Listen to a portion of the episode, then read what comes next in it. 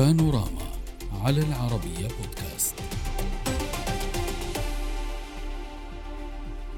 الملف النووي الإيراني يعود للواجهة من جديد بعد جمود طويل وسط شكوك ومخاوف إسرائيلية من التقدم الذي تحرزه طهران في تخصيب اليورانيوم. دفعة دبلوماسية جديدة بشأن برنامج إيران النووي ووساطة بين واشنطن وطهران جاءت عبر سلطنة عمان. هذا ما كشفته تقرير لصادر أو تقرير صادر عن موقع إكسيوس الإخباري الذي تحدث عن مساع وصفتها إسرائيل بالخفية تبذلها إدارة الرئيس الأمريكي جو بايدن للتواصل مع إيران بشأن برنامج طهران النووي عبر وساطة عمانية. ونقل الموقع عن مسؤولين أمريكيين وإسرائيليين وحتى أوروبيين قولهم إن كبير مستشار الرئيس الأمريكي سافر إلى عمان أوائل مايو لبحث حل دبلوماسي وبعث محادثات غير مباشرة مع إيران التي تواصل تكثيف وتيرة أنشطتها النووية. المسؤول الإسرائيلي قال لموقع أكسيوس بأن هذه المحادثات غير المباشرة التي أجرتها عمان بين الولايات المتحدة وإيران باتت مصدر قلق لرئيس الوزراء الإسرائيلي الذي يتخوف من مساعي واشنطن التي يمكن أن تتكلل بإبرام اتفاق محتمل مع طهران التي أرسلت من خلال هذه المحادثات غير العلنية إشارات واضحة لواشنطن مفادها الاستعداد لتقييد البرنامج النووي وتهيئة الوضع الإقليمي وفق أكسيوس طبعا في المقابل نفى متحدث باسم مجلس الأمن القومي بالبيت الأبيض مزاعم المسؤولين الإسرائيليين قائلا إن واشنطن لا تجري أي مناقشات بخصوص إبرام اتفاق مؤقت مع إيران وتخفيف العقوبات. تصريحات سبقتها تأكيدات من وزير الخارجية الإيراني حسين أمير عبد اللهيان في مقابلة مع صحيفة لوفيغارو أن بلاده أجرت محادثات غير رسمية مع الولايات المتحدة بشأن برنامجها النووي عبر وسطاء. وأشار إلى أنهم كانوا على وشك التوصل لاتفاق لكن محاوريهم طالبوا بالمزيد من الوقت خلال هذه المحادثات وهو ما أعاق التقدم على حد تعبيره وللمزيد المتابعة انضم إلينا من طهران عبر سكايب مصدق بور الكاتب والأستاذ في العلوم السياسية ومن واشنطن عبر سكايب أيضا ديفيد بولوك المستشار السابق في وزارة الخارجية الأمريكية. أهلا بكما ضيفي العزيزين. واسمح لي أن أبدأ مع ضيفي من طهران السيد مصدق بور الكاتب والأستاذ في العلوم السياسية. أه، بداية في ظل أجواء المصالحة التي تعيشها المنطقة، هل يمكن القول بانه إيران بالفعل أرسلت آه، إشارات إيجابية للولايات المتحدة بأنها على استعداد للتفاوض وتقييد برنامجها النووي وإشاعة جو من الاستقرار في المنطقة؟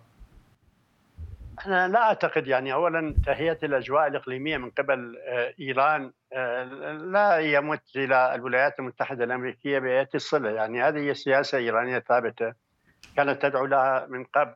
يعني ربما الولايات المتحدة الأمريكية هي من كانت تعرقل آه، هذا المسار ولا تسمح وتؤلب هذه الدول ضد إيران آه، بأساليب مختلفة. وبالتالي آه، هذا الموضوع لا نستطيع أن نجمع بين هذا الموضوع وبين الموضوع النووي. صحيح يعني الوضع الإقليمي والعامل الإقليمي كان له دور كبير في عرقلة هذه المفاوضات ولكن اليوم إيران شعرت بحاجة ماسة وضرورية لإزالة هذا الحاجز الإقليمي من خلال آه، التقارب آه، مع آه، شقيق المملكة العربية السعودية وسائر دول الجوار علما أنها وجهت يعني في الفترات السابقة أيضا دعوات لاثمار مشروع التعاون والتقارب بين ضفتي الخليج. وبالتالي أنا أعتقد يعني الموضوع الأمريكي منفصل عن الموضوع الإقليمي. الولايات المتحدة الأمريكية اليوم هي تدعو إيران وتقول آه، وتريد أن تتحدث وكأنها تريد أن تتحدث بلغه الدبلوماسية، الحقيقة هذه الدبلوماسية التي تريدها الولايات المتحدة الأمريكية هي في الواقع يعني آه، فرض املاءات وفرض آه، ما تريده على الجمهورية الإسلامية الإيرانية، نحن لدينا م. تجارب كثيرة مع الولايات لا لكن اسمح لنا مقاطعه وزير الخارجية قال بأنه بلاده أقر أنه بلاده أجرت محادثات آه، غير مباشرة مع واشنطن وكانت قاب قوسين أو أدنى من التوصل لاتفاق وبالتالي هذا ينسجم مع ما ذكرته.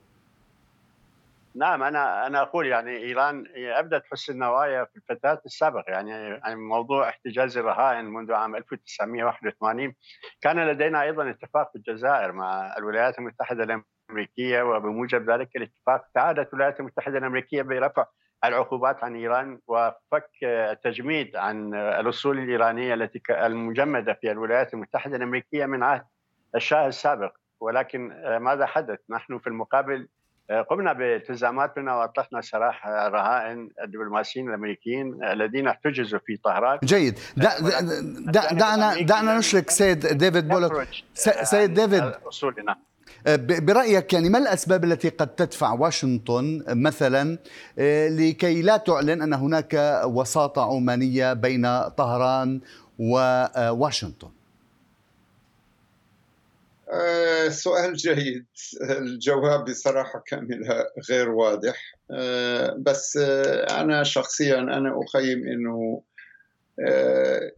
هذا ليس من جديد. المعنى أنه كان هناك مفاوضات غير رسمية غير علنية غير مباشرة بين واشنطن وطهران من زمان في أماكن مختلفة في العالم في فيينا في واشنطن في عمان في في العراق في ربما في أماكن أخرى في المنطقة وخارج المنطقة. وهذا كما أنا ما قلت ليس من جديد. والنوايا الأمريكية أن ربما آه، تختفي هذه المفاوضات حتى لحظة اللحظة الأخيرة من أجل مكاسبة اتفاق في نهاية الأمر المعنى أنه التسريبات والإشاعات والتركز الإعلامي ما هو هو السؤال هنا إنه بما إنه الولايات المتحدة هذه ليست المره الأولى التي تجري فيها مفاوضات سرية وغير مباشرة، لماذا لا تعلنها؟ ما الذي تخشاه؟ بالضبط. خلي أكمل الجملة. السبب الرئيسي لهذا التصرف السري أو شبه سري إنه المخاوف في واشنطن بالنسبة للتسريبات التي ربما تضرر المفاوضات وتعرقل احتمال مكاسبة اتفاق في نهاية الأمر.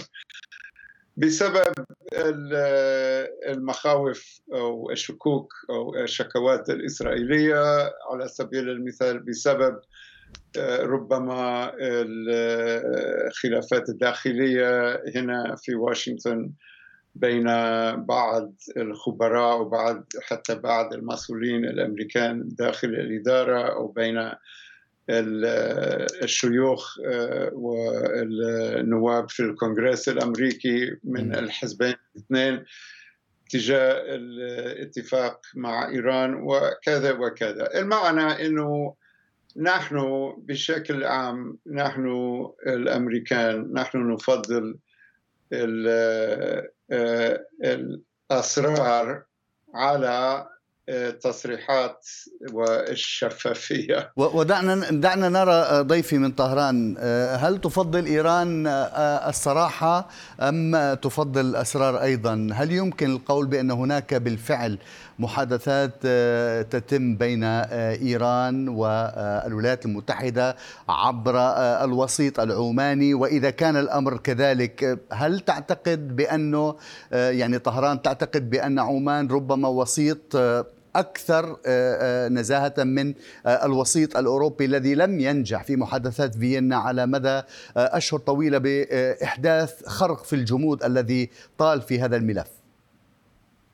طبعا الوسيط العماني ويختلف عن الوسيط الأوروبي، الوسيط الأوروبي هو جزء من المشكلة وليس جزء من الحل، ولكن الوسيط الألماني هو جزء العماني العماني هو جزء من الحل، وبالتالي إيران تفضل هذا الوسيط. آه، أما الموضوع الآخر آه، الذي آه، سألتني بخصوصه فيما يتعلق بالسرية أو هل أن إيران تفضل بعدم تسريب مثل هذه المعلومات؟ إيران تختلف عن الولايات المتحدة الأمريكية هي في الداخل لا تواجه يعني مشاكل كثيرة ربما هناك إجماع بين التيارات المختلفة حول ضرورة التفاوض وضرورة إنهاء الأزمة النووية بالحل. السلمي ولكن ربما هناك فوارق وهناك اختلافات حول آه، آه، الكيفية وكيفية وسرعة إنجاز هذا المشروع. يعني هناك من ينظر إلى الولايات المتحدة الأمريكية بتشاؤم وعدم ثقة وبالتالي ويحاول يعني أن يتحفظ كثيرا ويحاول أن أن يضمن يعني ضمانات ويضمن مصالح ويضمن نتائج نهائية.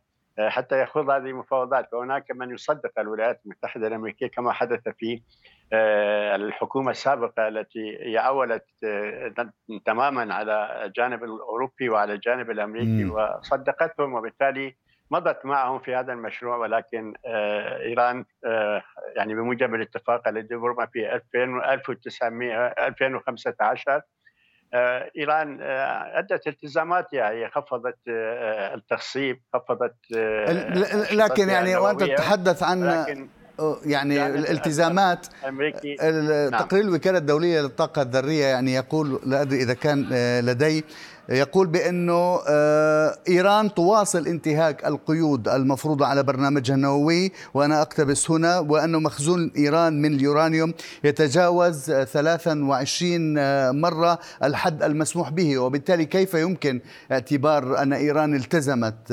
بتعليمات الوكالة الدولية للطاقة الذرية؟